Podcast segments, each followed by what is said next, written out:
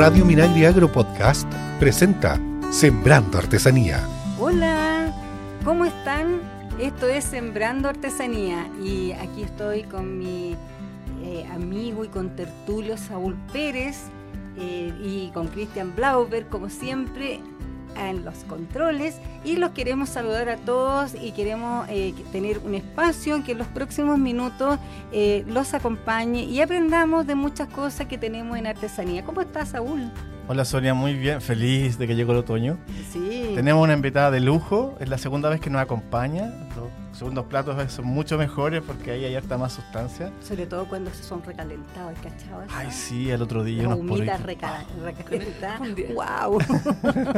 Decántalo. Como Sí. dice la Mercedes. Mercedes, la- Mercedes es nuestra invitada esta vez, Mercedes Montalva.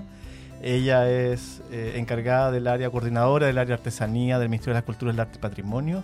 Ella es la segunda vez que nos acompaña y también acompañada en otras cosas también aquí en el área artesanía. Ella es comunicadora estratégica. Bienvenida, Mercedes, ¿cómo estás? Eh, bien, todo bien. Muchas gracias, Saúl. Hola, Sonia. Hola, Hola, ¿cómo Cristian también. Eres de la casa, la... Sí, la la vamos, la vamos a invitar para que esté estable. Ah. Sí, está bien. Pero Eh, no tanto, pero es, es muy, Pero es un con- privilegio para mí estar Pero con ustedes y ¿no escucharlos. Son muy entretenidos. ¿No te gusta esta invitación que te estamos La haciendo? radio es interesante como, Y pensar espacio. que yo soy comunicadora, pero, pero me cuesta un poco. Tienes la pánico co- escénico, ya, Sí. te, ya me di cuenta. Me, me gusta más estar tras bambalinas. Ah. me meto más en la estrategia que en la comunicación. Bueno, dejemos como rostro a Sonia. A ella le gusta a mí ser no, rostro. a mí, a mí no, a mí de me gusta ser rostro, a mí me gusta igual que a ti estar en, en las en- tras bambalinas, en el backstage. dejamos a Saúl, que a él sí le gusta. Claro, sí, que otros se luzcan. y Bueno. aquí tenemos a Saúl Pérez, pues. ¿para qué No queremos necesitamos más? más. Ya, no pues, ya, pues. necesitamos más. Oigan, chicas, les cuento que mm, Mercer nos va a conversar hoy día y vamos a explorar, eh, mirando más hacia adelante con perspectiva lo que es la artesanía. Queremos ver cómo se viene el 2023. Es un año interesante también, un año interesante para los artesanos y artesanas. Quisiera partir con una pregunta como clave, que, es bien esperada respecto a la ley de artesanía, que lo conversamos la, la vez que hace seis meses atrás o siete meses atrás. Eh, con, ¿Cómo lo ves? ¿Cómo está este proceso?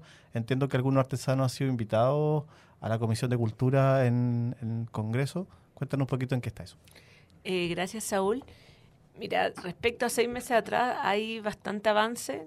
Quizás no como nos gustaría, quizás nos gustaría poder decir que tenemos una ley presentada en el Congreso, cosa que hasta el momento no ha sucedido, que es una labor que también tiene que hacer presidencia, ¿no? El Ejecutivo. Eh, pero sí puedo comentar que el año pasado, durante el segundo semestre, se hicieron 10 encuentros convocados en el fondo por el Ministerio de las Culturas, por cada Ceremi, se hicieron de manera presencial, se hicieron en diferentes regiones, de norte a sur, de Arica a Aysén, en el fondo en 10 regiones distintas, y esos encuentros eh, fueron consolidando un proceso. Además de esos encuentros se sumaron a la información y al material eh, bastante información que existía en las organizaciones que llevan trabajando por este tema de manera eh, independiente en el fondo más de 20 años desde el ministerio, desde el año 2011 que ya hay un trabajo por una ley de artesanía. Entonces se retoma todo ese material, se insuma con este nuevo material que generamos desde el ministerio con eh, estos 10 encuentros presenciales y además se toman también porque se autoconvocaron varios encuentros desde organizaciones de artesanos, estuvo el Colegio Artesano haciendo algunos encuentros, estuvo personas de la Unión Nacional de Artesanos en el, en el norte. En el fondo todos esos encuentros también se sumaron a, esta, a este material que se le entregó a, a- una consultora, en el fondo a la Fundación Polo, que est- eh, ellos tomaron todo este material y hicieron eh, un consolidado. Un material consolidado que hoy día está disponible. Nosotros eh, lo mandamos a todos los Ceremi. eh, cada Ceremi se lo hizo llegar a las personas que participaron en estos conversatorios, pero también está dispuesto y abierto a público en general, que también es interesante los que puedan revisarlo. Está en la página web del Ministerio. que la página web del Ministerio es cultura.gov.cl slash ley de artesanía. Ahí lo buscan. O pongan ley de artesanía en Google y también les aparece. yo he buscado cómo leer artesanía y lo encontré inmediatamente. Y sale lo el- primero. Está el resumen, están las ideas matrices de, de alguna forma y está bastante interesante el material para entender de alguna forma cómo esta ley que busca como la protección o salvaguardar los oficios, ¿cierto? De manera no, no simple, sino que trata de ser como lo más realista posible lo que se puede hacer en este primer tramo de ley. Claro, ahí es importante mencionar, según lo que, lo que comentaba Saúl, de que se toma como las ideas matrices, que fue un documento que se consolidó el año 2017 con todo el material que existía antes, se toma este documento y se hace un nuevo documento que es el que fue consultado en estos 10 encuentros. O sea, estos 10 encuentros no se llega sin nada, se llega con el recogido de los años anteriores pero también eh, desde el Ministerio se está trabajando paralelamente por una ley del Estatuto del Trabajador Cultural. Y ahí, en esa ley que se está trabajando paralelamente, que también aquellos que, viven en regiones, que tienen asociaciones comunitarias, probablemente también fueron invitados a participar, eh, se va a crear un estatuto o en el fondo la forma de protección social eh, para todo, para los artistas en general. Entonces, ese tema, la ley de de, artesanía no está tomando porque está siendo tomado en la ley del Estatuto Cultural. Oye, que está paralelamente. ¿a le llaman trabajador cultural? ¿Quiénes entran en esa categoría? Eh, es muy amplio. Eh, entonces, entran todas las personas que participan de la cadena de valor de las culturas. En, el caso de artesanos son, claro, los artesanos, pero también aquellos que puedan ser vendedores de materia prima. En la música son aquellos que construyen los instrumentos, los que hacen la música, los técnicos de sonido. En el fondo es amplio. No son solo creadores artísticos, sino son todos los que forman parte de la cadena de valor eh, de, del trabajo cultural. Christian Blauber está haciendo algunas señales. Creo que también es se autodefine como trabajador de la cultura. También, justamente. Oye, porque es muy amplio, pues hasta nosotros podríamos definirnos en trabajador de la cultura, ¿no? Claro, de hecho, el año pasado, ahí me estoy metiendo en un terreno que no es exclusivamente mío para nada, pero podemos eh, consultar y, y, profundizar más, pero el año pasado se entregó un bono al trabajador cultural. Y ahí existe ¿Y no te llegó, Cristian, viste? Claramente porque está contratado. O sea, tiene que demostrar una baja de ingreso importante. y eso, es complejo. lo está demostrando. Eso es y no podía ser empleado público tampoco. Pero eso... No está, en ninguna categoría, Cristian. no está en ninguna categoría. Pero en el fondo eso también era complejo de demostrar y eso es lo que queremos nosotros a través eh, de la ley de artesano o del registro nacional de artesano poder hacer cruce. En el caso de los artesanos, que de los 20.000 bonos que se entregaron, casi 8.000 y tantos fueron artesanos y artesanas, podían demostrar su calidad de trabajador cultural por estar en el registro de artesanos porque también tenían que demostrar de alguna manera que ellos eran trabajadores culturales y había una serie de condiciones. En el caso de los artesanos, el ser parte del registro les permitía corroborar que ellos eran trabajadores culturales y que eran artesanos. Qué, interesante la cifra que nos das de los 20.000, 8.000 son artesanos o se definen como artesanos. Artesano y artesana. Una historia, una experiencia de vida. Cuéntanos, Sembrando Artesanía. Estamos conversando acá en Sembrando Artesanía eh, sobre eh, distintas materias que tienen que ver con el área eh, para este 2023. Estamos con Mercedes acá y te queremos estrujar, Mercedes. oye, aparte de, este 2023, eh, yo te quería eh, consultar porque hace unos días se celebró el Día Internacional del Artesano. Sonia, perdón que te interrumpa, pero puedo, que dejé un poco antes de la pausa, dejé pendiente un pequeño detalle de la pregunta de Saúl que creo que es importante de especificar. Muy bien, Muy estaba en el anterior bloque. En el anterior bloque, sí, justo antes de la pausa. Eh, lo que pasa en la ley de artesanía, existe este documento existe todo el proceso que pueden revisar en la página web, pero de este documento los asesores de la, de la ministra anterior en el fondo crearon un articulado. Ese articulado en el fondo que, se basa en este documento que todos pueden revisar. Ese articulado no se puede en el fondo publicar, no se puede mostrar hasta que esté presentado, pero eh, ese articulado aún está en pimponeo con la SECPRES y la DIPRES para próximamente presentarse. Yo no tengo en este momento las fechas de presentación, pero ya existe un articulado que se está pimponeando en el fondo con la DIPRES y con las Express, que son quienes confirman eh, que, todo, eh, que todo sea coherente, pero también que confirma las platas que estén disponibles para ese... Pero eso tenemos para rato, ¿no? Yo creo que no va a salir este año. La, a ver, la ley como, o sea, la ley, publicada no sale este año de ninguna manera, pero la idea porque es un proceso más largo plazo, pero sí la idea es poder presentarlo este año. Y de ahí poder apoyar. Y, y lo importante porque igual es importante que, que ingrese. Porque que ingrese. Y de hecho, es interesante porque eh, a través de, de, de, en el fondo, las relaciones que tenían los asesores legislativos, pero también las relaciones que tienen directamente los artesanos, hay, hay varios eh, diputados, incluso senadores, que están apoyando esta ley y que eso es bien transversal el apoyo. En el fondo, a diferencia de otras leyes que ingresa el Ejecutivo, esta hay gente de, los distintos partidos políticos que están promoviendo y apoyando que es exista una ley para artesanos que proteja y fomente artesanos y artesanas de Chile. Ya, vuelvo a la pregunta inicial Vamos, de sí. este segundo bloque. que hace algunos días se celebró el Día Internacional del Artesano. Mi consulta es, eh, ¿qué diferencia tiene eso con el día que se celebra en, en octubre, noviembre? Noviembre. En noviembre, noviembre. Ya. Eh, La diferencia más importante es que hoy día existe un decreto del Ministerio de Educación que chileno, en el fondo, que define al Día del Artesano como el 7 de noviembre.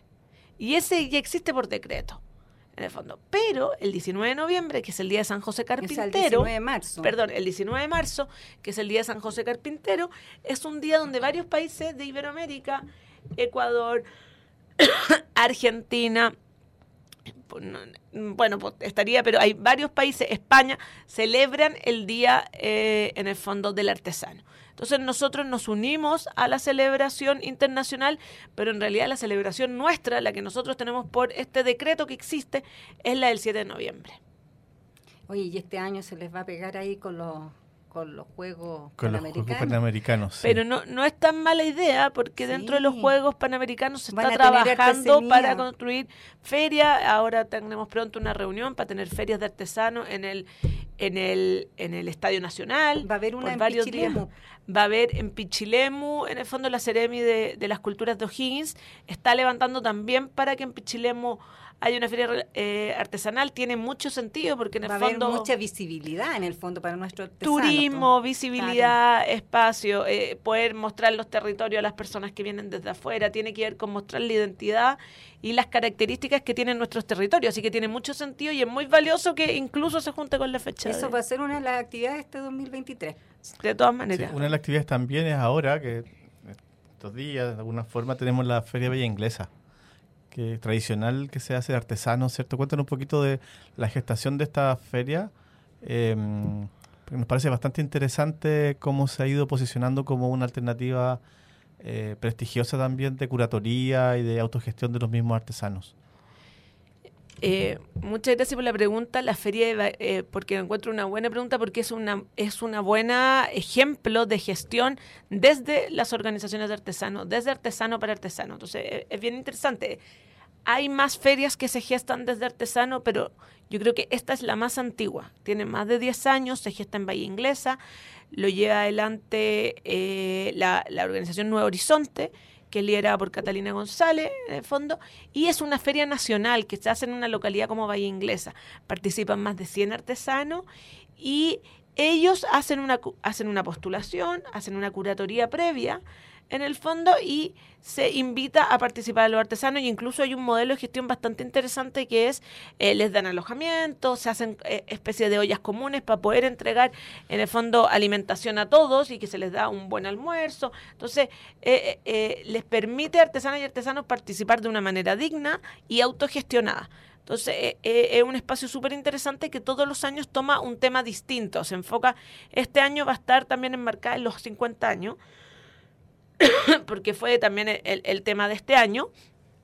Y eh, va a ser ahora en Semana Santa, en Bahía Inglesa. Y esa creo que sí, yo creo que es, es interesante como modelo de gestión interesante como un nuevo modelo de gestión, porque obviamente las ferias son como muy desde la institucionalidad, ¿cierto? En este caso es desde los mismos artesanos para los artesanos, y creo que también ahí es bello ver como el modo curatorial, también entre algunas manualidades de alguna forma, pero ellos hacen su propia curatoría, ¿ya? y su selección. Eh, ahí, es discutible. Y, y, postulan a fondos también de...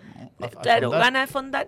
O sea, la feria partió sin fondar, pero luego haga, en, la, en, sus últimas versiones sí ha ganado fondar. Oye, pero esto de artesano, para artesano, eh, me recuerda eh, lo que vivimos en la Expo Mimbre, eh, 2023, donde esta asociación de amigos de, del Mimbre postularon a este sello de, de, origen, de origen y se les dio a la asociación. Sea, igual se extiende como a, todo el pueblo, pero fue una gestión de artesanos para sus artesanos. Y bueno, tú estuviste ahí, Mercedes, ¿qué te pareció esta gestión? Porque ellos se demoraron como siete años en, lograrlo. Sí, eh, me parece súper valioso porque en el fondo Chimbarongo es un pueblo, es un espacio, es una ciudad artesanal del mundo, como lo dice eh, la WSC, lo denominó hace algunos años. Entonces es muy interesante que puedan avanzar en tipos de certificación que puedan proteger el mimbre, que como los mismos artesanos de ahí dicen es un mimbre distinto. O sea, el mimbre que se ve en Araucanía, el mm. mimbre que se ve en no, porque el mimbre se ve en varias ciudades, pero ellos dicen que es distinto y que incluso a veces se vende el mimbre de Chimbarongo en otras ciudades, haciéndolo pasar como si fuera de otra parte. Entonces ellos querían tener una marca colectiva que pudiese distinguir y decir, ah, este mimbre que estoy comprando en una feria en Puerto Montt es de Chimbarongo, en el fondo. Y, y también defienden este mimbre y hablan de una serie de diferencias para la, tejeduría diferente a otros mimbres. Es bien interesante porque incluso eh, hubo estuvo el, el, presidente de, del Festival de Polonia, del mimbre más importante del mundo, un festival eh, muy, muy grande, que este año tiene su quinta versión, Chile país invitado de honor, y él decía que los, tejedores de artesanía, de, artesanía de mimbre de Chimbarongo, él los consideraba los mejores del mundo.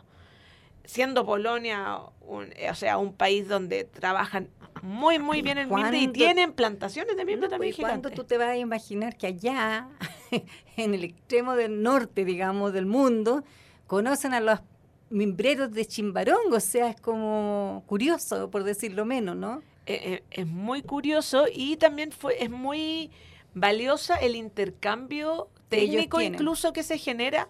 Ahora ellos vinieron y estuvieron con la asociación Arminchi, les mostró las plantaciones de la asociación y ellos incluso dieron tips para poder hacer más funcional que ahí la asociación veían expectantes porque decían, bueno, es distinto el suelo, es distinto el clima, pero son cosas a revisar, ¿no? Entreguen un manual y lo podemos revisar en conjunto para ver qué tan valiosa también es la información, pero ellos estaban muy impactados de lo artesanal del proceso.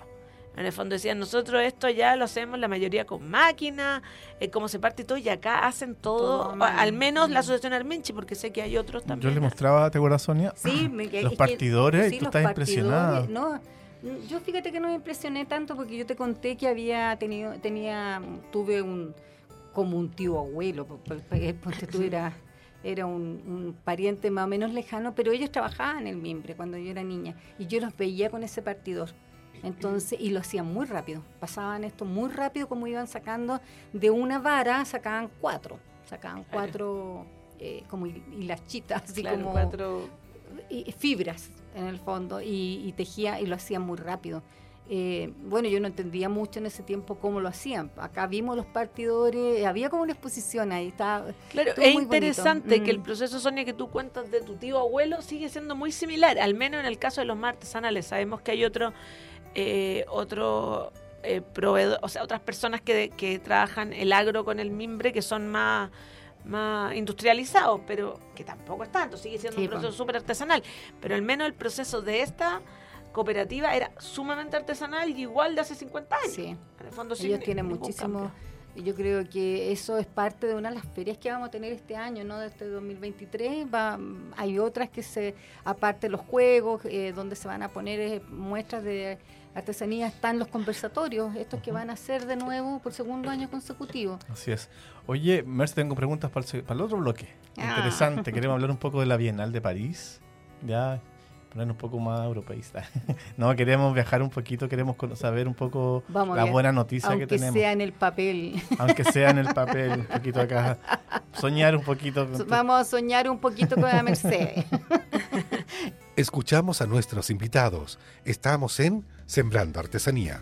Estamos conversando en Sembrando Artesanía con Mercedes Montalva eh, sobre... Eh, ella es del Ministerio de las Culturas y el Patrimonio, tiene un nombre más largo. Las artes y el patrimonio, de la artesanía. Patrimonio, muy largo el nombre encuentro yo, eh, pero del Ministerio de las Culturas y sobre lo que se viene en este año 2023 y en el anterior bloque, Saúl quiere invitarnos a viajar a París. Sí, de alguna forma nuestro país a través del Ministerio de las Culturas el Arte y Patrimonio ha estado desde el año 2015 de alguna forma, ¿cierto?, eh, participando en diferentes ediciones de, Revelación en París, ¿cierto? En el banquete, en diferentes momentos en donde han ido algunos nuestros artesanos, también otras expresiones, ¿cierto?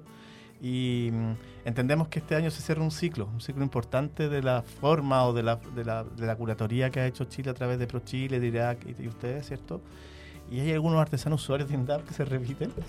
Más que se repiten, hay una nueva, que es la Raquel Aguilar Coliboro de Quellón en Yaldar, que tengo mucha alegría de que ella, ella la de Chiloé. La de Chiloé. Ah, que hace una cosa maravillosa. Eh, a través del comisario francés, el Román Juliá y la Nuri González, ¿cierto? Del Museo de Arte Popular, y él desde allá, hicieron la curatoría y tenemos cinco artesanos que viajan. Así que, no sé, Pomerse, nos cuentan un poquito de, quiénes son y... Mira, primero te cuento la participación de la Bienal de París. Tú bien dijiste, eh, existe desde el año 2015 el año que fue la primera participación, una participación bien sencilla en el fondo con las piezas sello que, teníamos en ese momento, pero luego se genera una relación con, con eh, Revelación o con la Bienal, en el fondo siendo Chile el único país latinoamericano que participa, y se va el año 2017 como eh, país invitado de honor. Y en el fondo Chile fue país revelación, país invitado de honor. El 2017 con una participación sumamente exitosa, con muchos artesanos. Luego, el 2019 se vuelve a participar también con una comisión y el año 2021 eh, iba a ser la eh, cuarta participación y no se puede como consolidar porque parte son participaciones que se tienen que trabajar mucho tiempo antes y esto se cambia al 2022, 2022 donde el año pasado tuvimos una participación con, con 14 talleres participaron y que fue eh, curada por Román Julia, que es también el curador del pabellón internacional de la Bienal Revelación. Importante mencionar que la Bienal Revelación es una Bienal de Artesanía Contemporánea, probablemente la Bienal de Artesanía Contemporánea más importante de Europa. Eh, entonces entendemos a la artesanía no como una repetición de obras similares, ¿no? sino que como una obra única también. Y como ahí bordeamos las artes visuales, el mundo del diseño también está, porque en realidad eh, siempre nos explican en, en, Francia que incluso no hay una eh, delimitación, o sea, límite muy claro entre lo que es arte visual y lo que es diseño, sino finalmente esta es como eh, una bienal de oficios de excelencia en el fondo, porque eso sí es el denominador común. Tiene que haber un oficio completamente de excelencia. Bueno, después de las, de las exitosas participaciones que ha tenido Chile, eh, hasta el 2022, nos comentan que el 2023 iba a haber una nueva participación, cosa que para el Ministerio fue sumamente complejo porque son participaciones que se trabajan con dos años mínimo y aún así se llega muy al justo con los tiempos y sobre todo con los presupuestos porque son participaciones. Porque además tienes que mandar obras, pues, ¿no? Tienes que mandar obras, tiene que los artistas preparar obras, tiene que haber una curatoría y también tiene un gasto y inversión del Estado que eh, es bastante menor. Sobre todo en sectores como con, con lamentable, con presupuestos más casos como, como es el nuestro. Entonces se decide hacer una participación para que las autoridades en el fondo lo aprueben, muy sencilla, una eh, participación de recapitulación, decir, bueno, que vayan y participen lo mejor o, o, lo que los curadores, que en este caso es Nuri González, como dijo Saúl, que es la directora del Museo Popular Americano, y Román Julia, Nuri fue la curadora del año 2017, cuando Chile fue país invitado a honor. Entonces también tiene sentido que sean estos curadores, que son los que han sido curadores los años anteriores, y se puede hacer esta recapitulación, se elija una artesana o artesano por año, y que también, entonces cuatro artesanos, más una artesana revelación, que sea, ojalá, o sea, que tendría que ser sello de excelencia, pero que sea nueva y que no haya participado. Y ahí entra, Raquel. Y ahí entra Raquel. Y eh, se bueno, se hace esta recapitulación, el, también el espacio del stand va a tener menos de la mitad del tamaño. En el fondo todo va a ser más reducido. La presencia de los artesanos también, nosotros desde el Ministerio vamos a promover que vaya Raquel, pero tampoco van a ir todos porque todo va a ser mucho más sencillo y perdonen que me alargue, pero voy a tratar de hacerlo muy corto, pero todo esto cierra este ciclo con la idea de abrir un proceso para el 2025 eh, mucho más trabajado y con, eh, con un ejercicio que va a ser una preselección, se van a abrir bases, va a haber una preselección este año para que curadores, pero no solo curadores, sino que también un, se, está trabajando en un compromiso con ProChile, se pueda hacer un, un acompañamiento de estos creadores y creadoras antes de ir al certamen. Entonces, hay una serie de preseleccionados, con ellos se trabaja y ProChile y los curadores definen quiénes realmente están preparados, quiénes tienen un compromiso con esta participación, que no tiene que ver solo con la creación de excelencia. O sea, si hay un artesano que es un creador de excelencia, pero su intención no es internacionalizar su obra y mantenerse allá, tampoco es la persona propicia para ese espacio. En el fondo, entonces también tiene que haber una preparación comercial y que este sea el final del proceso, no el inicio de un proceso. Cosa de que cuando llegan allá se tira por un trampolín y esta persona pueda manejarse y estar con la preparación previa, no posterior. Súper interesante. Y quisiera un punto. Hablé con Raquel hace algunas semanas y tiene casi listas sus piezas. Tuvo la visita del, comisario de, de Romaín, de, Romaín a, Chiloé. Imagínate, vino estuvo a Chile, fue a. Sí, se fue en bus como millones de horas. Bueno, pero. y estuvo en la casa de, Raquel, en su taller, con su familia, con sus perros, con su. Quedó enamorado. Quedó enamorado de su obra.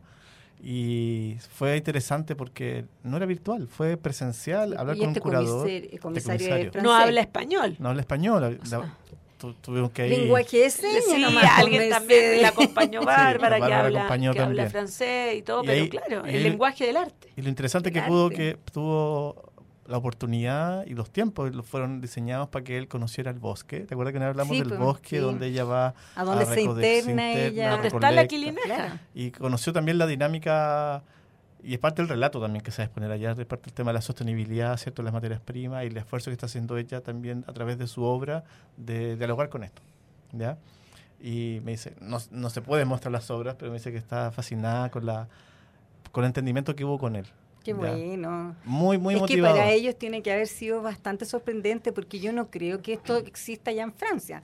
E, este tipo de fibras y meterte en estos bosques porque casi no queda bosque no queda muy poco la campiña está un poco pelada.